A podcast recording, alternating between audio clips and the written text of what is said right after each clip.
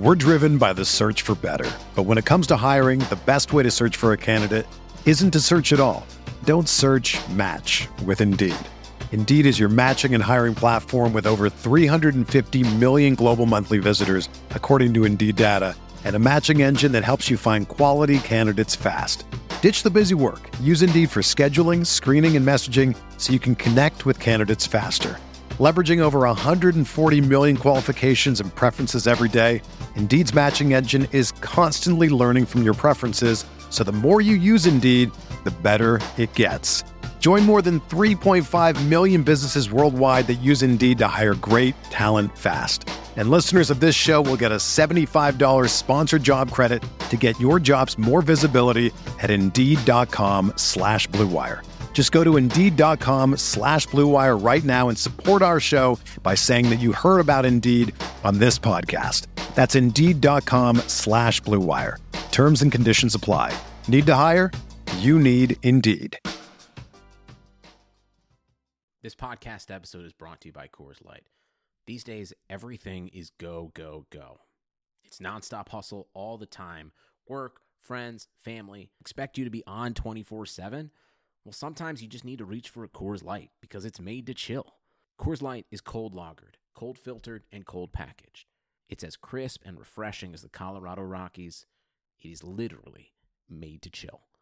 Coors Light is the one I choose when I need to unwind. So when you want to hit reset, reach for the beer that's made to chill. Get Coors Light in the new look delivered straight to your door with Drizzly or Instacart. Celebrate responsibly. Coors Brewing Company, Golden, Colorado. Hi, this is Jermaine O'Neal, and you're listening to Setting the Pace on PacersTalk.net. Spinning is Sabonis. Minter. Oh, Myles Turner bringing that smoke. And now McDermott again, right to the rim with authority. Brogdon gets around. Blumberg, skies high for the jam. Warren lets it fly. Yes! TJ Warren is not human. Pacer Nation, what is going on? It is your boy Mike Fauci here, wishing you a happy Friday. I hope that you are doing a lot better than the Pacers did against the Milwaukee Bucks because uh, it just really wasn't what you wanted to see the other night. The Pacers got the exact taste of the medicine that they gave the Memphis Grizzlies, and the fact that the Pacers never led against Milwaukee, uh, and they trailed by as much as 40. I don't want to dwell on this too much because you got to kind of be able to shake this off. We're not going to have this be just a super negative podcast. Look, Pacers didn't really have anything going right other than Domantas Sabonis ended up having a career high. It was kind of strange that he was really able to, you know, go 14 of 25, uh, go get 33, 12, and 6 in the game, and no one else really did much. I mean, yes, there was guys that scored in double figures, but it's a game that you want to forget. Uh, this was a game that Giannis had a triple double by you know the end of the third quarter, and then all you see is him taking pictures on, on the sideline. ESPN played it everywhere. Okay, whatever. We're moving on. We're on to New Orleans, and to discuss the game against the Pelicans, I will be bringing on Christian Clark, of NOLA.com. He covers the Pelicans. He's got some great insight on what we need to know to beat the Pelicans once again because we had that amazing comeback last time, winning 118 to 116. You might remember that game because that was the Malcolm Brogdon game winner in overtime after the Pacers were down by as many as 10 points with two minutes to go, as many as six points with under 30 seconds to go. They never gave up. It was one of the best comebacks that I've seen in a long time. Uh, this time around, things are going to be a little different. There's no Victor Oladipo this time. We will discuss that, but also got a little two for one special for you. We're bringing on Josh Eberly of Dunks and Discourse. Josh is a great follow on Twitter. I think you're going to love his insight on all things NBA, talking Indiana Pacers, talking the All Star game coming up. Should we do it? Should we not? What kind of representation are we going to see from the Pacers in that game? Uh, you can catch all of that coming right up. We'll be right back. All right, everybody, we are back and we are joined by Josh Eberly of Dunks and Discourse. Josh, what's going on today? Not much, man. Uh, you know, we're doing this for the second time because my audio wasn't great earlier, but it's also given me a time to actually look at the uh, All Star voting return. So I'm excited Hey. to possibly talk there. Second time you hear that, listeners. We give you nothing but the best over here. So oh. didn't want to put out any poor audio earlier. So we are back. But Josh, I think that's a perfect place to start. The fan voting, the first round kind of came out. Was there anyone that kind of surprised you a bit? We didn't have like the Tacko Falls, you know, borderline starting an all star game so far. So I thought that was a good sign. Well, I mean, Klay Thompson getting in there with 99,000 votes is certainly uh, something. I, I guess his impact has certainly uh, certainly been missed. So Mhm. um, I can understand that, uh, I, I suppose. But uh, yeah, no, not, nothing nothing too crazy. I think Kevin Durant, LeBron, you know, having the majority of the votes, um, being first and second respectively, is is pretty predictable. Curry at third. Uh, nothing super egregious this year, which is kind of nice. Do it? Dare I call it growth? Yeah, I mean, I think like this year around things are a little bit different because you know you got to remember last year there was no Kevin Durant. Uh, Steph Curry played only a handful of games. You know, there was no Klay Thompson. Like there was a lot of injuries across the board. So it is nice to see Kevin Durant getting the respect he deserves. Um, but also looking at it, I thought what kind of jumped off the page. Bradley Beal, after a year after being snubbed, leading all guards in All Star voting, followed by Kyrie Irving. You know, it's like despite the you know the absence, still getting a ton of votes. The fans love him. Yeah, I mean, Kyrie, Kyrie's got a base, man. Kyrie has a very loud, proud base, and uh, you know what? Ten game hiatus, whatever it was. I mean, he's balling. He's he's absolutely balling this year, and he's going to keep balling because when you can never, literally never double him, because Kevin Durant is running down the wing and Harden's above him, and Joe Harris is waiting in the corner, and you can literally never double, you can never trap. Kyrie's numbers will continue to be great this year. Um, so I'm not, I'm not shocked. I don't I don't know if he should be starting in the East. Seems a little little, little iffy given given the time off and how well Jaylen Brown has played, but uh, not super surprised. Beal to me is, I mean, he's been he's been on TV a lot of nights. His box scores have been jumping off the page. Every team in the league's trying to trade for him. Their fans are excited trying to get their hands on him. So, not super shocked to see him there either.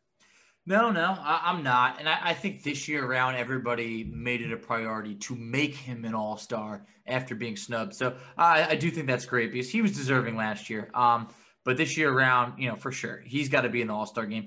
I personally, I've soured on Kyrie Irving. I think you made a great point on Jaylen Brown. I do think is deserving over Kyrie Irving. Some people could be like, what are you talking about? But I mean, guys, come on. Kyrie Irving left his team high and dry for a while, while Jaylen Brown was you know, he's putting up a career year. But we got to talk about, you know, Pacer Nation has been very adamant that they don't want just one All Star, Josh. They want two, if not three. I think three is nuts because, look, Myles Turner's improved defensively. Hey, say let's- who who who is exactly. three? Like, I I yeah. know, I know.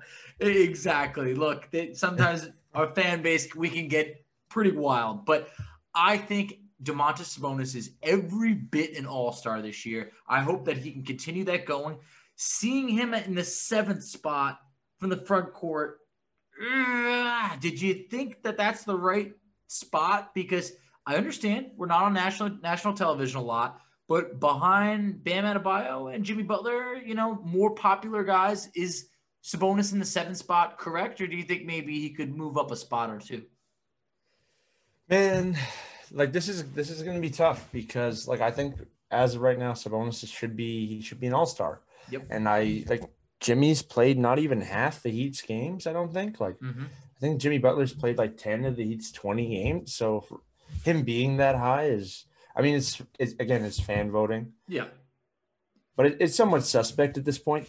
But man, I don't I don't even know if Sabonis is a lock because man, like Julius Randle, Bam Adebayo are both going to be fighting with him for those spots. Like Giannis, KD, Embiid, and Tatum are locks.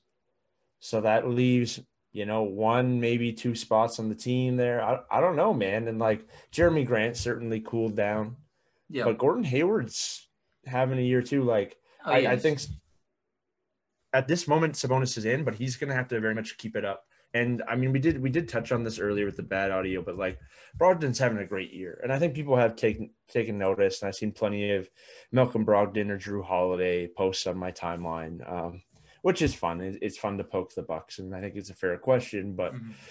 unless the Pacers were heavily the one seed in the East, they're going to have a really hard time getting two All Stars. I completely agree. And I made the same point that look, if you want two All Stars, you have to be in that one or two seed. No doubt about it. If you're a small market team, I mean, there's going to be some other teams that they're going to shine upon. Like, look, Brooklyn, they're every bit deserving. They're going to have three All Stars because you got guys like James Harden, Kyrie Irving, and Kevin Durant, and you know the other teams, the big teams like the Lakers and the Clippers, they'll they'll have multiple All Stars as well. Um, but when you're the Pacers, you have to do it by winning. Like basically in the past, when the Pacers had you know the best record in the league, you know I think like 2013, uh, 2014, right around there, you had Roy Hibbert and Paul George, and and that was that was fitting. You had the top record. This year they're sitting around the five seed. It, it's going to be tough. I think Brogdon, unfortunately, is going to be one of those snubs that was every bit deserving. But the guards in the East right now, I mean, it's pretty stacked. There's a lot of good guards. And when you're talking about first time All Stars, guys like Jaylen Brown, Zach LaVine's having a really good year. I know the Bulls' record isn't as good as the Pacers, but he's having a really good year. So he could even still be a snub. I mean, he's not a lock. You know, and then you still got Trae Young. I mean, Trae Young was voted in as like a starter last year, I believe, or or he was at least an All Star. Uh, the fan vote, I believe, shined very uh, very positively on him. Um, but then there's also like Collin Sexton's having a, a really good year, and the Cavs are like a 500 team. So yep. Someone's going to be you know on the outside looking in, and unfortunately, I think it could be Brogdon. But in my opinion, having watched the Pacers all season, he's every bit deserving. It's just I just don't think it's going to happen, but I know it won't happen through the fan vote. Yeah, and I mean, again, it's so early in this process too. Where like you know, one really bad slump closer to, to when the coaches vote could really hurt you too. Or or one alternatively, you know, one great five, six game stretch prior to the coaches vote could really help you. But I, I gotta say, like you're going to bat for Brogdon a little bit. I gotta go to bat for my guy Zach LaVine because okay. I, I don't understand I don't understand when people watch Bradley Beal and they're like, man, Bradley Beal's amazing. We're willing to trade eight picks. Like credible, legitimate people are on the timeline telling me like, "Oh, Bradley Beal's worth worth the whole farm," and like Zach LaVine has better splits from the field, oh yeah, three point line. From they're about tied at the free throw line. He's he's giving more assists. He's rebounding the ball at the higher rate, and he and he's playing less minutes and he's taking less shots, and he's still averaging twenty seven a game. I'm like Zach LaVine is ninety five percent of what Bradley Beal is. Like Bradley Beal just gets all the shine. I, I don't I don't know what Zach has to do in Chicago like I, the other the other day, I was listening to Zach Lowe. I think he was talking to Chris Herring. They were talking about how the Bulls should make a move to get a star in Bradley Beal. I'm like, he's marginally better than Zach LaVine. like, whoa, what are you doing? You're you're replacing A for B. It's the same thing. Much cheaper too. You know, much cheaper. Yeah. I mean, that Beal contract is uh, it's going to be pushing 40 million soon. It's right around 36, 37 million. Um, but Zach LaVine, like I just mentioned before, this the chip on this guy's shoulder from being snubbed last year. And I, and I felt like last year he had, he had the case to make an All Star game, but I wasn't stunned when he didn't. This year he is deserving. The man shooting over fifty percent from the field, averaging nearly twenty seven points per game. I mean that that's that's really good. I understand the Bulls' record isn't good enough, and I think that's the only thing holding him back. So I, I think that he'll be in it this year, which makes it that much tougher for Brogdon. But basically, the All Star game in general. Fans are split on this. Now, some fans are like, what are we even doing here? Why go through with this? And then there's the other side that's, hey, it's one more game. It's just one game. But at the same point, you are grabbing literally the best players in the league, putting them together where they could be at risk. But what's your stance on this? What do you think the NBA should do? Man, there there was so much showmanship and faux outrage about the bubble when the bubble went up. Like, oh, NBA, they're sending NBA players to die. How can they do this? Mm-hmm. They don't want to go. It was literally the safest place to be in the world. Oh from, yes, from COVID. Now we're doing this thing where like guys are watching blowouts and they're like, man, I really hope Tyrese Maxey gets more minutes in this game against the Pistons. That doesn't mean anything, but you know, an All Star game isn't okay. Like you're asking them to play 72 games where they're they're rubbing and touching and breathing and sweating all over each other. And you're asking them to do that on a condensed schedule where they're playing back to backs, where they're traveling to, to new markets overnight and playing another game. But an all star game is somehow out of the question because, like, there'll be more people there. There'll also be a break before, there'll be a break after. Like, it's just like, yes, it, it, it represents a slightly greater risk, but it's the, the, outrage on the timeline is just so t- tiresome. Like, give a break. The NBA players union voted in. They're on board. They want to make some extra money. The NBA wants to make some money. That's all any of this is about. All Star game is pointless. Hell, basketball is pointless. We all love basketball. I, am here because I love basketball. You're hosting this podcast because you love basketball, but it's all pointless. So, what's the difference with the All Star game? I completely agree. Look, yes, we obviously know money's involved, but we're talking about one more game. Just when you mentioned before, I guarantee all these players will go through numerous tests over days oh, yeah. to make sure that no one is coming in there with COVID. It's one more game. From an entertainment standpoint, I think it's going to be great. We get to see the league's best face off against each other. Uh, you know, it's one more game. Come on. Uh, we I think we always just as a society need something to, to argue about. And this just seems to be the latest thing. I think it'll blow over. I think when this is a success, because I think it will be, you'll see other teams, other leagues do this because it's like the NBA, they've they've kind of set the trend a lot of times, like the bubble and everything like that. Where I think if this is pulled off to a success, I think you could see maybe baseball go through with their All Star game later on. But but everyone's waiting for the NBA to make the first move, and I, th- I think they're going to pull it off. I trust Adam Silver. Yeah, I think I don't know if I trust Adam Silver, and there's been some mixed messaging at times, but like I just think like if, if you are legitimate, if you're claiming that you're legitimately worried about the players and and you're you know virtue signaling you're a humanitarian you want to prove you know just how caring you are then don't watch basketball then just then then don't then don't watch Joel Embiid and Nikola Jokic post up later in the year sweating on each other because I I mean there's a risk there's a risk every single time these guys are going to the court that's the reality of a pandemic I don't understand why the All Star game has everyone in a tizzy. I think we're on the same page. Well, I think we are too. Uh, now, a little bit of the dust has settled from the blockbuster trade that sent Harden to Brooklyn, sent Victor Oladipo to Houston, and sent Caris LeVert to the Pacers. Now, we haven't seen LeVert play yet, but thank God the Pacers were able to detect the kidney mass. He had successful surgery. We'll wait and see when he, you know, can can get back on the court. Do you think this was the right move for the Pacers? when short term, there is no more Victor Oladipo there. They're kind of treading water now, 12 and 10. But you know, for the future, you couldn't let Vic walk, and you're getting a really good player in LeVert. Would you still make this trade having known the medical history now? Uh, having known the medical history, I think it's a no, right? I, th- I think you you look somewhere else and you I mean, it, it's worrisome, and I and I wish Caris LeVert nothing but the best, and I hope that he's back with this team and he's unbothered by it. But like, Caris LeVert for Victor Oladipo was already a little bit of a stretch. Like I, I, I like Caris LeVert. I don't think he's a significantly worse player, but I've seen Victor Oladipo be a top 10 player at his position on either end of the court. Um, you know, the Pacers are in a position this year where they thought they were, you know, playing above their station and winning a lot of games. And I might I might have taken one more run with Oladipo, but I to, I totally understand. Um, no, since we didn't know the the medical information, you know, looking pivoting for the future and getting a guy that would be part of this core in LeVert, I I don't hate it knowing what they knew. Yeah, I mean, the Pacers did have an opportunity to back out. They ended up um, acquiring an additional second round pick and cash once uh, the medical um, you know news came out about the kidney mass. Uh, but you know, it's believed that the Pacers offered Victor Oladipo a contract starting at $25 million per year, and he turned it down. At that point, when you tried to re sign the guy, and he does have an injury history with that ruptured quad tendon, I think the Pacers could take the risk. Personally, I, I was already a fan of LeVert, so I do like the fact that he signed for two more years. He's younger, and, you know, obviously the kidney mass, I mean, that is a big deal, but the fact that he doesn't need any further treatment, I feel good about it. Vic right now in Houston, they're winning.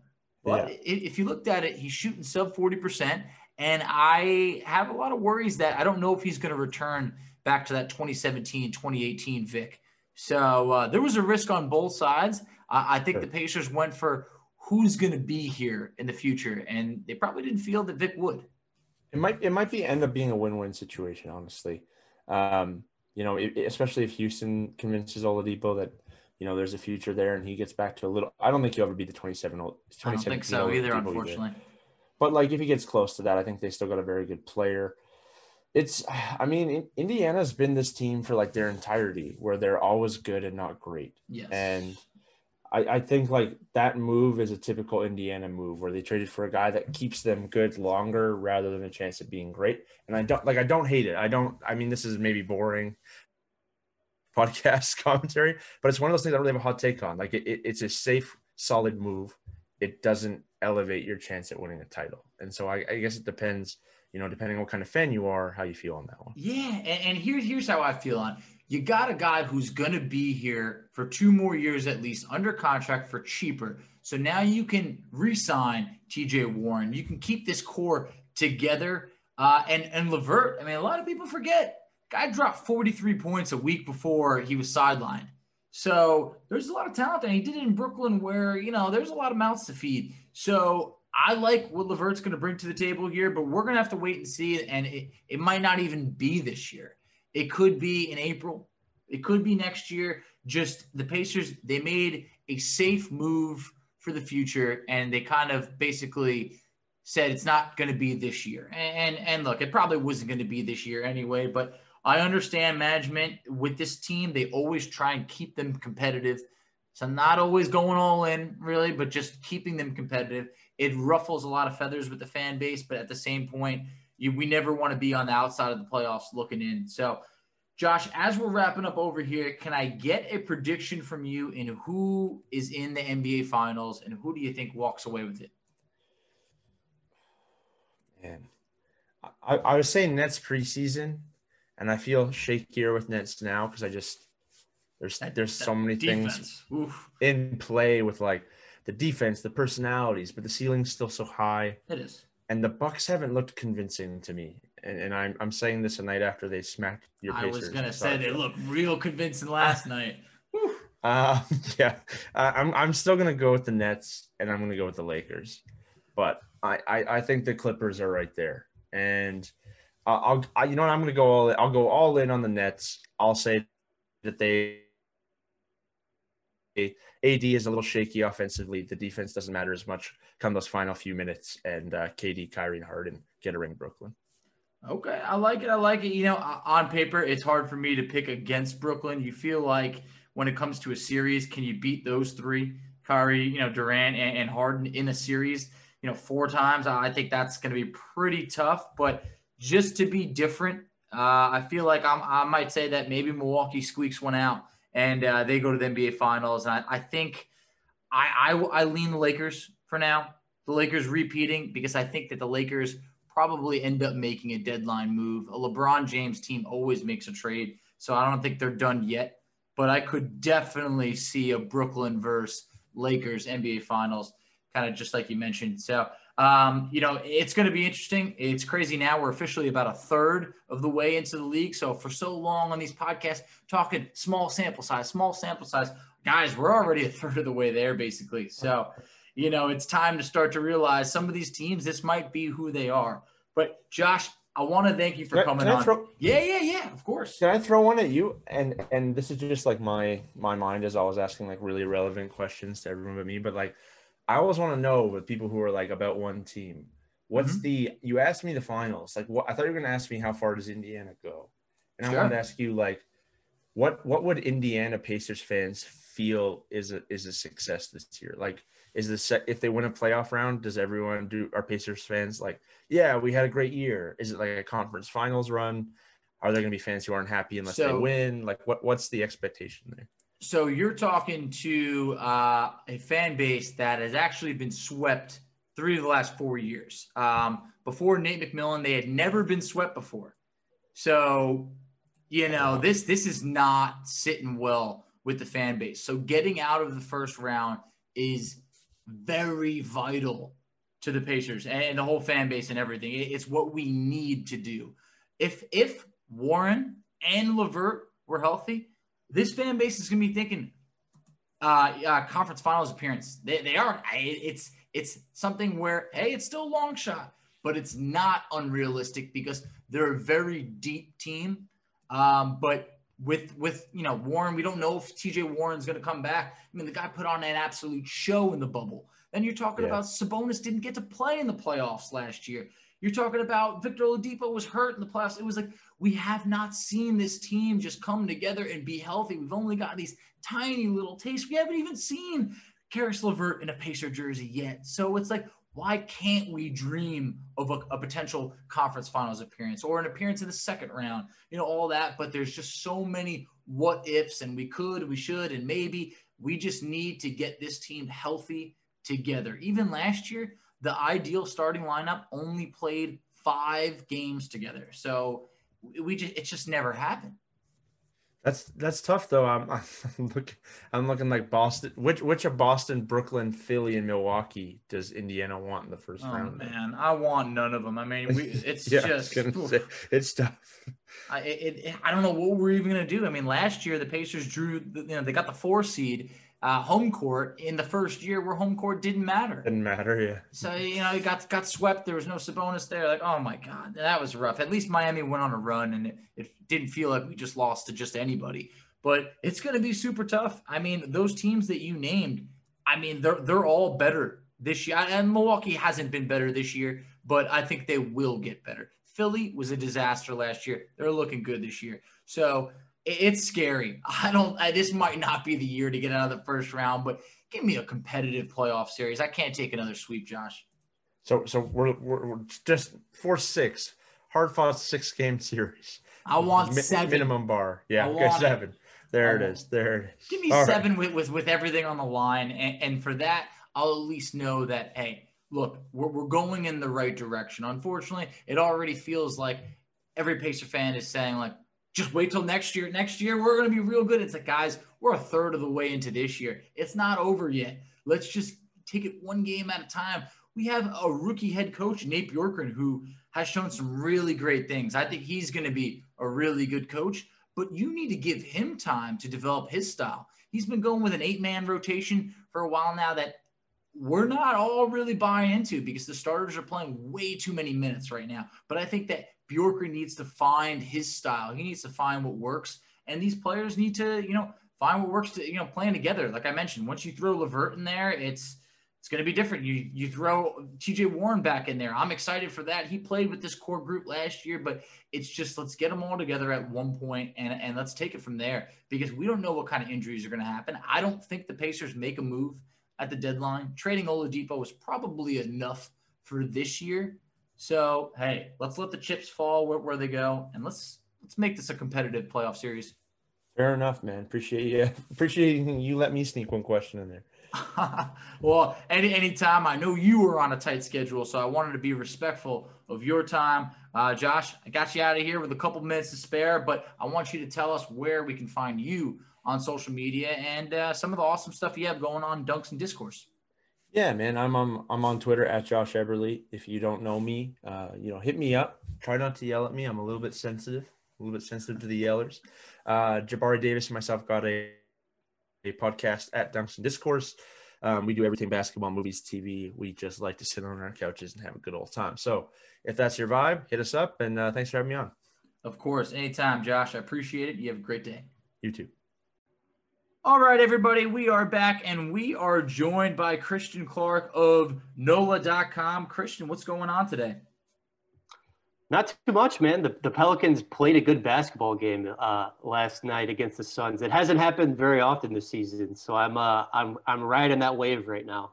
You got to ride that wave. And Christian, I actually watched like the first three quarters of that game, and uh, I think that you guys really did come out strong because Phoenix. This isn't the Phoenix of old. You know, this isn't our uh, you know, our mother's Phoenix Suns of the past, where they're the bottom feeders of, of, you know, the Western Conference. They're definitely a very competitive team this year.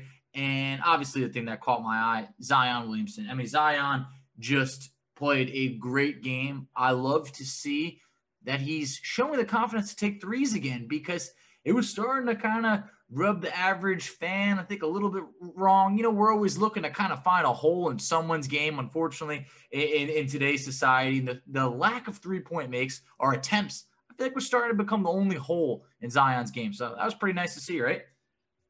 Yeah, he's he's made a three in uh, three straight straight games now for the first time in his career. Um, showing a little confidence in, in that outside shot, and you know, I think what Stan Van Gundy and the Pelicans were most encouraged by after the game was uh, the defense that he played. Um, mm-hmm. You know, the, the defense has been uh, pretty alarming, frankly, in stretches. I mean, he he's looked like through his first 40 games or so uh, a pretty, I mean, different type of defender than he was at Duke, at least to me. And I thought that uh, his game last night against the Suns was was probably his best defensive performance of the season. I mean, arguably the best of his career. I mean, the Pelicans just looked connected in, in a way that they have um, very little this season. I mean, that was kind of you know what Stan Van Gundy was brought in to do was was turn around the defense, and I believe you know going into that game last night, there's something like 24th in defensive efficiency. So, I mean, they they really really needed a night like that. Yeah, when you talk about they came together, they connected defensively. On paper, this Pelicans team very fun. They have a lot of names that kind of pop off the page, and part of that's because you know they made two huge trades over the last you know two seasons that have really shaken up the whole roster. I actually read that Zion Williamson is actually the longest tenured Pelican because of when he got drafted. There's been so much turnaround since then, but uh, why hasn't it really worked out this year? Because coming into the season, I feel like this was a team that a lot of people had their eyes on as competing for a playoff spot. Yeah, I mean that's a uh, that's the million dollar question. Um, so I think you can kind of separate it into issues on on both ends. Um, offensively, I think Zion Williamson and Brandon Ingram have have done their jobs for the most part. Um, you know, I think at times they could have been better playmakers, but like they're putting the, the ball in the basket efficiently. I mean, I think kind of where the problem lies there is the Pelicans don't have a whole lot of shooting. Um, you know, they've really fallen off um, in terms of perimeter shooting since last year when they're seventh in the NBA in three point attempts and percentage. Um, I think the starting backcourt of Lonzo Ball and Eric Bledsoe, they're they're both not guys who put a lot of pressure on the defense and and make defenses fear them. So I think, you know, opposing defenses are are tilted so heavily and so heavily focused on on Zion Williamson and Brandon Ingram, um, and you know they they have a five who's not a floor spacer either. So that kind of only exasperates the problem. Even though I think Steven Adams has been really good this year, um, and on the defensive end, I, I think you know the problem is kind of the opposite. The problem there has been Zion Williamson and, and Brandon Ingram in a lot of ways. I mean, those guys just haven't brought it. And Stan Van Gundy has kind of been banging his head against the wall, trying to figure out ways to get those guys to, to pick it up on that end. Um, since the Pelicans got back from a six game road trip, Stan has started doing an individual film session with just those two guys after games, kind of going over you know, where they could have been better defensively. I think he shows them positives too. It's not like it's it's all bad or anything like that, but I think there's a concerted effort to try to get those guys um, to defend better. And I think at least for one game against Phoenix, they did. No, they did, and, and you know we'll get into some of these players individually in, a moment, but just wanted to to bring up as these teams you know face off Friday night in Indiana. You got a Pelicans team that you know, they're better at home than they are on the road. They're three and seven on the road. Like I said, I, I, thought they would be better overall, but right now they stand at eight and 12. Last time when these teams faced off, I mean, we're going to have two different perceptions of that last game because as a Pacer fan, it was an unbelievable comeback. The Pacers ended up winning the game 118 to 116 in overtime on a Malcolm Brogdon game winner over Eric Bledsoe. And what made the game that much more thrilling was the fact that the Pacers were down 10 points with two minutes to go. They were down six points with uh, basically around 20 seconds to go. And, you know, I love some stats. And basically, in the past 10 years, teams that were up six points with under 30 seconds to go, Christian, they were 8,104 and two. So it was a rare meltdown. I know. And it's it's crazy. As a Pacer fan, it was one of the best comebacks you could remember in the last few years. As a Pelican fan, it had to have been an absolute collapse. This time around, like, what would you have done differently? Because that was a game where the Pelicans really just owned the Pacers on the glass. They they they out the Pacers by more than 20. You know, three point wise, eh, yeah, like you mentioned, the Pelicans struggled from three, but it felt like that was a game the Pelicans had in the bag before the end. Do you think this time around the Pelicans are going to remember that, or is it just like, hey, it's a month ago, we've moved on, you know, we're just going to start fresh? Well, I think I think they probably will remember that game because that was an inflection point of sorts for this team. I mean, things were going really well up to that, that point. You know, up to the final five minutes of that game, the Pelicans were four and two. They were on the verge of going five and two. I mean, I think, I mean, people people here, at least Pelicans fans, were thinking playoffs, baby, and everything has kind of gone to crap since they blew that game. I mean, I, you know, it's not something I ask about. I don't think, honestly, I don't think it would be appropriate to ask, but like I'm sure Stan Van Gundy has thought a lot about, well, what if I had just called a timeout when mm-hmm. the Pelicans were struggling to get the ball at the court in the backcourt? I mean, he had one in his pocket he didn't use. I think Lonzo Ball and JJ Redick, they, they coughed it up. And I believe it was Myles Turner who hit that three that, that tied it up. I mean, yep. An unbelievable man. fake on it also. I mean, it was like Oladipo got the steal, gives it a Turner. Turner gives a great fake right at the top of the key, hits it just a huge three pointer uh, to send it overtime. I mean, whew, it, it, was great on my side of things. But yeah, a timeout there, I think could have changed everything for you guys. Yeah. So that, I mean, that was, I mean, looking back, that that's looking like a really uh, critical, crucial point in the Pelican season so far. Um, you know, I, I thought, I mean, like they had the Pacers on the ropes. Um, I think Sabonis fouled out in that game, and what was it? He did. Like I mean, what was he on the floor for? I'd have to look at the box score, about like 25 minutes, something like that.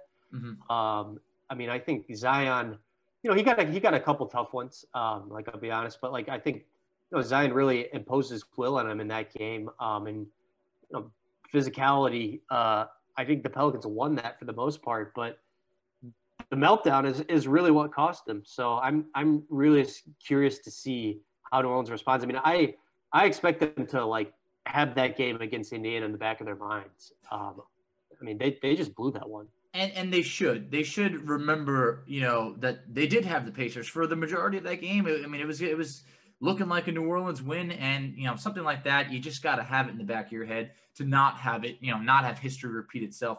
But coming into this game, when the, when the, when the, the Pelicans traveled to Indiana, I mean, we're looking at a Pelicans team where, like I said, on paper, I mean, I really like what you guys got. I think that Zion is just when you use, you said physicality in the last game. I mean, that I feel like towards the end where he kind of went wrong was I felt like he tried to throw down a couple dunks towards the end on Myles Turner that just didn't work out. And I feel like in this time around, the rim protection, keeping Zion out of the paint is going to be huge because Christian, it kind of blew my mind that there was a stat earlier, right around mid January, that Zion hadn't even attempted a shot outside of the paint for a while. His first 60 plus shots of the season were all, you know, in the paint area. And, and I was shocked by that because now we're seeing him shoot some threes. And hey, whether it's going one for one or one for two, stuff like that, it, it plays a big defense, uh, it plays a big, uh, you know, point in having the defense respect his three point shot. So, when you're talking about three point shooting, how did JJ Redick fall this far off? Because I love me some JJ Redick. I really do. But the man shot 45% from three last year. And after last night, he finally just got back to 30%. Is this like a year 16 finally just got him, or is it is there something else there? So that's a I think that's a really interesting question. Um, I I mean, I, I think he's just missed some shots, to be perfectly honest. But I think the bigger issue is probably the quality of shots that he's gotten. Um, the Pelicans have just struggled to to just generate a lot of clean looks this season. I mean, their their offense, uh, a lot of these games, has just looked like the clogged toilet offense. And I think you know they've they've showed some signs of of figuring some things out. I mean, I think you know, allowing Zion to be more of an initiator has helped a little bit. I mean, they're getting the ball to him in more creative ways. Um, but like, I think, you know, I don't expect JJ to, to finish the season with the Pelicans. I mean, I think if he goes to, you know, a Boston or is like he gets bought out and goes to Brooklyn, I mean, I think that three point percentage looks a lot better. Um, I, I think I would lean more towards the side of it's the quality of, of shots that he's getting. Yeah, I, I, definitely agree there because he is too good of a shooter to just all of a sudden fall off. I mean, you imagine that despite him shooting 30% uh, uh, right now from three, he'll pick it up. And I have heard his name, you know, kind of rumored out there that he could be on the move at, at some point. Who knows what'll happen? But while we're still on the three point shooting aspect, to me, maybe that's just outsiders of, of you know the Pelicans why does it feel like either Lonzo Ball is on from three and he's really getting it going, or he's just cold? Because last night was a game where I don't know, I just felt like from the beginning when I was watching, he was stroking it from three, ends up finishing four of seven. I believe he ended up with 18 points. That's the good Lonzo right there. The vision, you can't teach that stuff. He has that. So does his brother. But it feels like he's too on and off. I'm looking at that Brogdon versus Lonzo Ball matchup tomorrow to really be a key matchup. And if we're not getting the good Lonzo, I'm going to kind of lean that Brogdon's probably going to win that matchup. Yeah, I mean, I think for two seasons in a row, Lonzo has kind of been the Pelicans' biggest swing player. I mean, mm-hmm. I think when he's played well, uh, the Pelicans have played well, and I think when he's played poorly, um, the Pelicans have played poorly. And if you just you know look at their record in the last two years, it's been highly disappointing. I mean, I think that really is a, a significant reason why they've kind of been underwhelming these these past two seasons. Um, you know, I think the difference for Lonzo, I, I mean, obviously the three point shot it, it, going down plays a big role, but I think just the aggression level and the willingness to drive the basketball and get downhill, and like even when there's not a fast break opportunity, still pushing the pace and getting the Pelicans into early offense in the half court. Those are all things I think that are really, really important for him. Um, like he just looked like he was playing with a pep in his step, like a jolt in that mm-hmm. game last night to me. I mean, there was a play, I think, in the third quarter where he drove the length of the floor and got his body into DeAndre Ayton and was able to, to finish a layup on the fast break. Like that, that's what I want to see more from him is like, we, we just need you to be a threat to go to the rim um, and get downhill. Like you have to make defenses respect you in that way. I think that's been a big part of the issue for him early in the season. It's kind of a bummer too because I think he's a really good defender. I mean, I think he did an excellent job on on Devin Booker in that game. I mean, I think he, for the most part, brings in that and night in and night out is just so many nights he's just not a threat to score the ball that yep. it, it kind of just kills the offense. Completely agree. Consistency is his issue because the whether you, you love the ball family or you hate the ball family, you could respect that Lonzo Ball has many intangibles that are very, very impressive. It's just about putting it all together because it just feels like he's one of those players that night in, night out, you really just do not know what you're getting. But as you're looking at the Pacers side of things, you know, this time around, there's not going to be Victor Oladipo. Last time when the Pacers and Pelicans faced off, Oladipo was huge in that game. He had uh, 20 points or 20 plus points in that game you know, had a huge steal at the end of the game that we talked about where he swung it to, to Myles Turner, uh, who forced it overtime. And I believe that was actually the last game that Oladipo played for the Pacers. So shows that, you know, a lots happened since then. But who else has impressed you on this Pacers squad this time around? Because look, only been on national television once. That was last night, and it was an embarrassment. So I want to forget that even happened. But from just looking at, you know, whether it's highlights, box scores, anything that you've seen, who's impressed you this year from the Indiana Pacers? Yeah, I mean, I, I think Sabonis has, has probably gone up another level, right? Um, you, you know, like I saw a lot of Jokic light stuff from him yep. early in the season. Um, I mean, like that guy is just extremely talented, and I think it's kind of proven that he can be a, a fulcrum of an offense. Um, you know, the, the three ball is even starting to fall a little more consistently. I mean, I, I just think he's a really impressive player.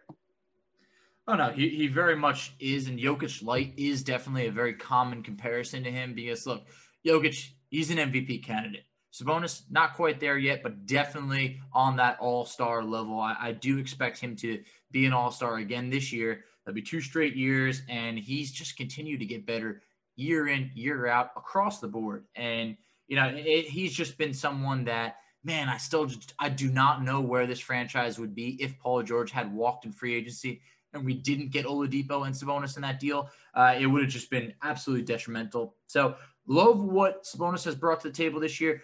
Brogdon, I feel like, is one of the more uh, better kept secrets this year. He is having an all star caliber year. I really feel like he's unfortunately not going to get the love that he deserves when you're talking about a small market team and just how many good guards there is in the East. So I, I do think that those two are the guys that need their praise. But Myles Turner is someone that if the Pacers are going to beat the Pelicans in this game, Myles needs to be a big time factor. And he he's having a, a really good year for you know his standards and everything. He's defensively one of the elite rim you know protectors, if not the best rim protector in the league. Obviously, you're gonna you know shine upon the Rudy Gobert's, the Anthony Davises of the league, but uh, Myles Turner is going to have to be key in this matchup against the Pelicans. You know, whether it's helping out defending the rim against Zion, whether it's trying to keep Steven Adams off the glass, because I feel like that's kind of the matchup I'm worried about. Steven Adams, a great rebounder. So uh, I feel like that's going to be pretty pivotal. But when you're looking at the rest of this Pelicans team, who do the Pacers have to really zone in on and take them off their game in order to win this game outside of Zion? Um. Oh man, that's that's an interesting question. Um, you know, Brandon Ingram. I think, like for him, the numbers um look good offensively. I don't think he's been quite as good as the numbers suggested. Um, I think there might be you know a little bit of empty calories there. Um, you know, like I think if you take Ingram out of his game and like just just slow him down, that the Pelicans are a much worse team. Like when the Pelicans are rolling, Ingram is making quick decisions, and I think, you know, if you if you figure out ways to like take him out of that, then that really knocks the Pelicans off their game. Um, so I, I would probably look there. Okay, and that's definitely someone who you know. Look, I I liked Brandon Ingram coming out of Duke. I felt like he had a lot of like his body wise reminded me of Kevin Durant, you know, the tall, lanky guy that can really shoot. And in LA, it just didn't work out. I mean, I just feel like there's so many good young players that have left the Lakers and gotten much better.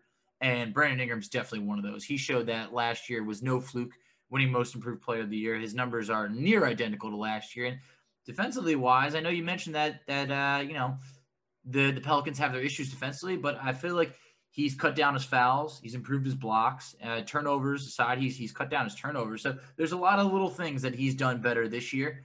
Um, but when we're talking about guys like Eric Bledsoe and Steven Adams, do you see them fitting in the Pelicans' plans past this season? Because it looks like they could kind of be sellers at the deadline if things don't go right, of course. Yeah, I think that uh, Eric Bledsoe is a guy. I mean, they're definitely going to explore what they could get for him. Um, I think Steven Adams is a guy that that they like and want to be a part of this team for the next couple of years. I mean, as soon as they traded for him, they signed him to a two-year extension. Um, you know, a lot was made of like, oh, they're putting uh, another non-floor spacer next to Zion Williamson. Um, you know, it, like I think there's a, a, ceiling on that when you get to the playoffs, but like at least in the regular season, I mean, the Adam Zion pairing I think has worked. Um, you know, I think like Zion has kind of proven that he just kind of transcends like um, offensive environment. Like he's just gonna, you know, get his 25 points. He's gonna be able to do it efficiently, no matter who's around him. Even if you know he doesn't have as much space as you, would really like. Um, so I think Steven Adams is a guy that they like value as, um, you know, a piece of this team going forward. But yeah, I mean, I could, I mean, I could see like the entire backcourt changing um, as we get closer to the, the trade deadline. Yeah, and Lonzo Ball is one of those guys where I have heard his name involved in rumors, and obviously we touched on how JJ Redick's name has been floated out there. So we'll wait and see. But hey, for for now, the Pacers have to prepare for exactly who's on that roster. I highly doubt there's going to be a trade made before this episode. You know, leaks, so you never know. But in terms of the strengths of these teams, I was digging up some numbers. The Pelicans are fourth in free throw attempts and the fourth fewest fouls per game. Two stats that are very, very, you know, vital for a team throughout the season. Do you think the free throw battle is going to be a pivotal battle over here? Because the Pacers struggle to get to the line, and if the Pelicans don't really foul too much, I feel like that's kind of an advantage right over there that the Pelicans could have. Meanwhile, the Pacers, on the other hand, they're fifth in the league in field goal percentage. So they do it really without getting to the line. So do you think the free throw battle and rebounding right now, which you would think would go in the Pelicans' favor, could be the difference maker in this game? Yeah, I, I think you bring up a really interesting point there. I mean, like Steven Adams has just been on a tear on the glass lately. Yep. I mean, he had an 18 rebound game against Washington. He had a 20 rebound game against Milwaukee. I mean, he's had nights where he's had double digit offensive rebounds. I mean, the combination of of Zion and Steven Adams. I mean, the Pelicans are extremely difficult team to to keep off of the offensive glass. So I, I definitely think that's an important battleground. Um, you know, one of the things that Stan Van Gundy has really stressed is defending without fouling. And, and can you contest and, and stay solid without sending them to the line? I mean, that's something that's really, really important to him. Um, and they did a good job of that against Phoenix. I mean, really the, the three things that, that Stan kind of stresses are uh, take care of the ball, uh, you know, limit turnovers, uh, dig in defensively, and then win the glass. Like the Pelicans have just done that so rarely this season, and they did that against Phoenix. Um, you know, Stan after the game called it a blueprint win, and I, I agree. Like that's that's the way forward for this team. You know, I mean, I know you know the other teams aren't going to shoot like five for thirty from three every night, but like if, if New Orleans can just do those things, then they're going to have a pretty high floor. I like Stan Van Gundy. I, I feel like he had. Uh a rough situation in Miami when Pat Riley kind of, you know, took over and all of a sudden, you know, they, they won the NBA finals. I do think that Stan probably could have got the job done. And then also in Orlando, I feel like Dwight Howard caused, you know, just quite the ruckus on his way out, which eventually led to Stan, you know, being on his way out. Uh, do you think that Stan Van Gundy's the guy for this Pelicans team as they're trying to get to the next level? Because he obviously has a ton of experience, but I felt like there was a lot of, uh, negative kind of uh, criticism when Van Gundy got hired as not sure if he's the most maybe modern day coach for this type of team. Do, do you agree with that, or is it just hey, Stan's good coach, he'll write he'll write the ship?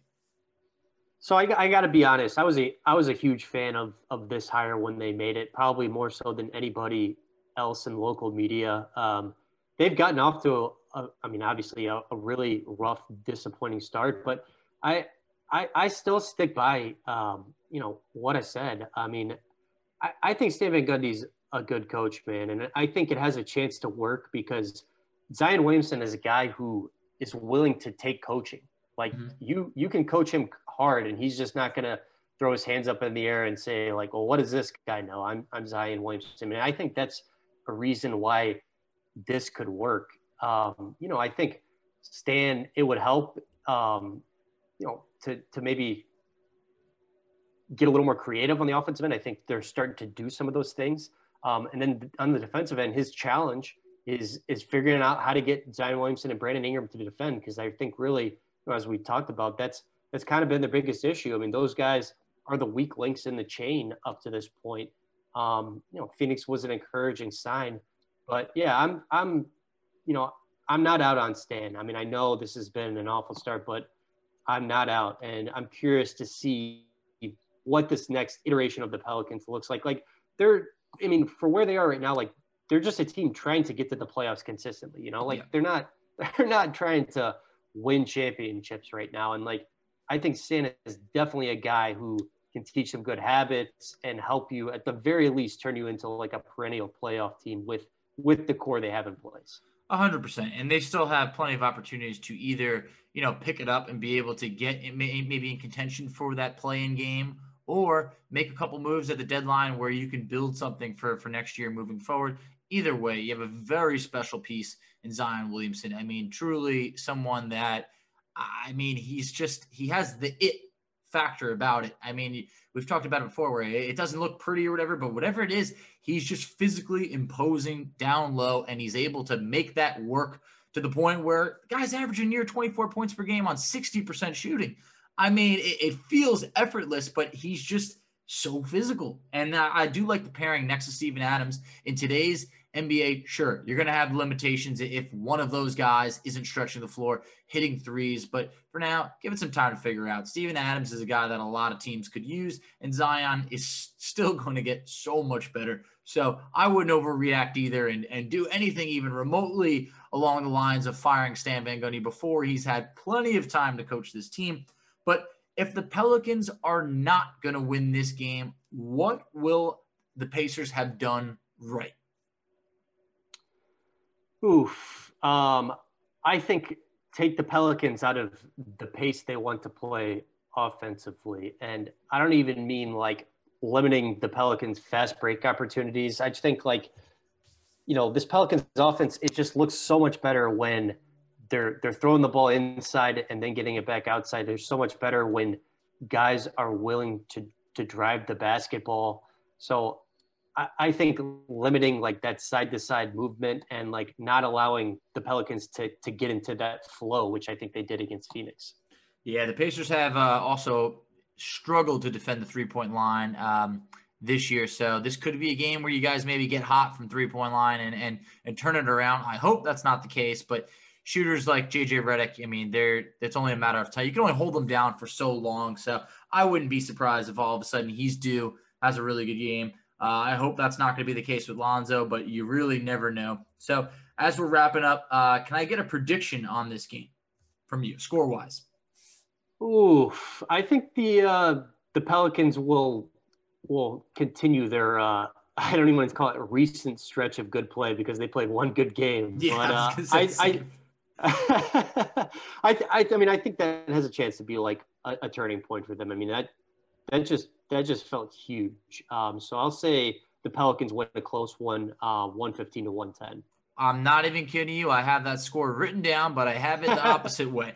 I have Pacers winning 115, 110 only because the Pacers just got their behinds handed to them by Milwaukee on national television, on national television, trailing by as many as 40 points in that game. So if you don't respond, then we might have a problem. The Pacers have responded well in terms of some meltdown losses and, and things along those lines, but I do think it's going to be a close game. So uh, I'm right with you in, in, a five point. You know, I don't know what the actual spread is, but you and I seem to feel like you know it could be like a five point game. So it's going to be very interesting. And as we're wrapping up, Christian, tell everybody where they could find you on social media and uh, maybe about some of the articles that you have coming out.